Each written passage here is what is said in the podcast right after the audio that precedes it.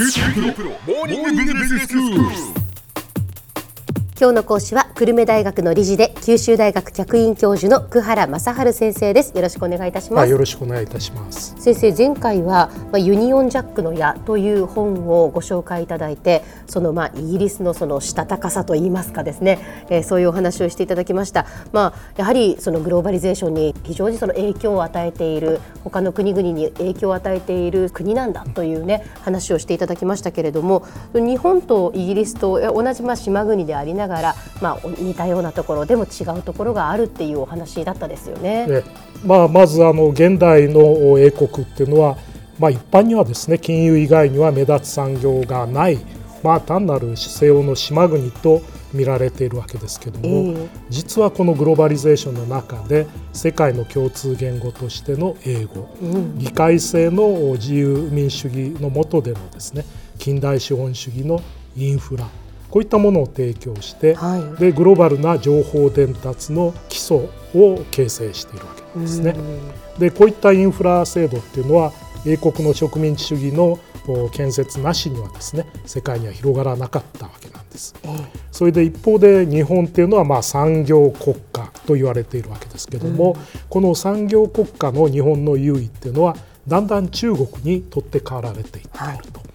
で日本はイギリスと比べてやはりソフトパワーですね。金融とか情報とかこういったものでの影響力っていうのが薄いことがこれが今問題になっていると。うん。日本はそのなぜそういうふうになこうなってしまうのかということなんですけれども。え、まあ、あの一つはやっぱり歴史的にですねアントレプレナーがなかなか出ない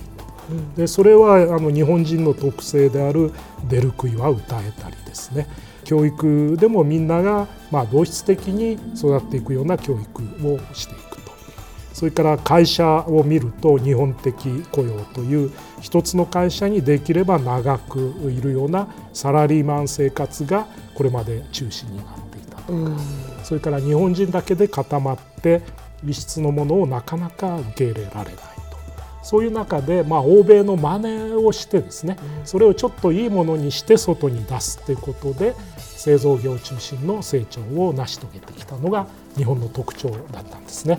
そうするとソフトができないっていうのはやっぱアントレプレナーがなかなか出ないってことに問題があるわけなんですね。うんまあ、とはいえその製造業もじゃあそのかつてのような、まあ、勢いがあるかというとそうではないですよね。そうなんですよね、えー、もう皆さん新聞見てたらですね日本の代表的な企業であった神戸製鋼とか日産自動車がいろんな製品の品質を守ってないとか、うん、検査をしてないとかいうことでもう世界的にニューヨーク・タイムズでも一面に取り上げられるようなニュースになってしまっている、うん、そうすると一体ですね品質で世界を席巻したと言われる日本の製造業は一体どうなっていくのかと、うん、これは非常に大きな問題ですね。今の2社に限らずいろんな会社で今日本の製造業の問題が出てきていて東芝とかシャープとかこういった電気産業でももうもはや世界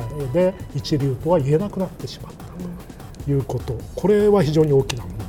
なんですね。そうですね。世界に誇るこの日本の製造業であったはずなのにちょっとこう残念ですよね。残念です。もうえー、もう中国に抜かれてしまうでしょうしですね。逆にその日本の製造業は品質が悪いと言われる可能性があると。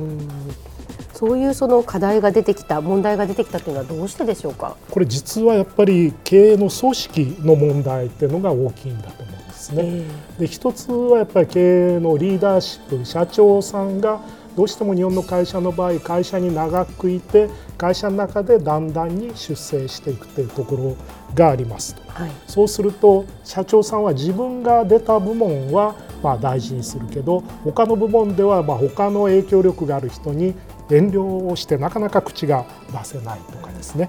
それから働く労働者っていうのが非常によく働いていい品質のものを作っていたわけなんですがだんだんこの景気が悪くなってきて正社員と非正規社員とどうもこの辺のコミュニケーションにも組織的に問題があるんじゃないかと、うん、そうすると会社の中でいろんな問題が出てもですねなかなか外に出さなくて隠したりですね何か改革をやるって言っても従来のやり方にしがみついたりするこの組織の特徴これが製造業がだんだんですね国際的な競争力を失ってきた背景にあるんだと思われるんですね。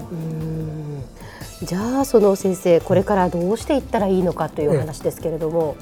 これは一つはイギリスのように製造業ではなくてソフトなパワーを日本も作っていかなきゃいけない、はい、それから製造業自身もですねいろんなこの異質のものを入れたりですね海外の人とうまくやっていったりしてグローバルに通用するようにしていかなきゃいけない。これからの人材の育成ってことが一つ大きな課題になりますし、はい、それからもう一つはやっぱり日本的な雇用っていうのが高度成長期はですね終身雇用とか年功序列とかそういったもので会社はうまくいってたんですけどもこれがずっと経済が停滞してしまうとしかもグローバリゼーションが進んでしまうとですね。日本的な雇用からグローバルに通用する働き方と日本的な雇用のいいところをうまく合わせてですね改革していかないと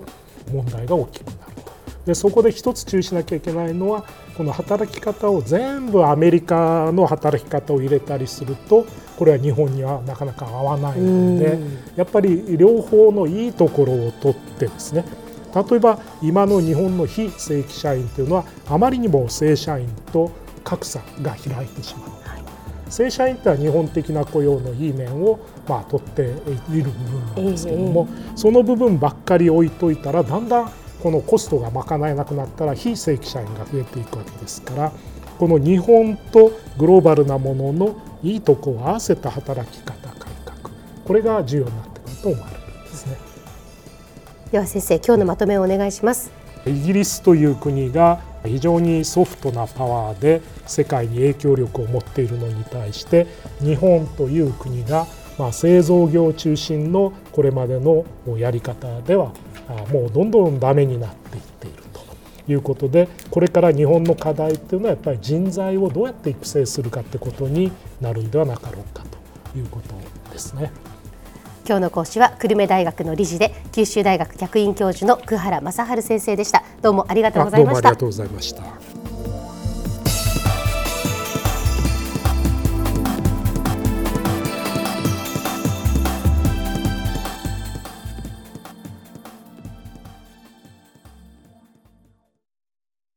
QT プロは通信ネットワーク、セキュリティ、クラウドなど QT ネットがお届けする ICT サービスです九州中に展開した光ファイバー網を基盤に一番身近なビジネスパートナーとして九州の企業自治体の皆様をサポートします。詳しくは QT プロで検索を。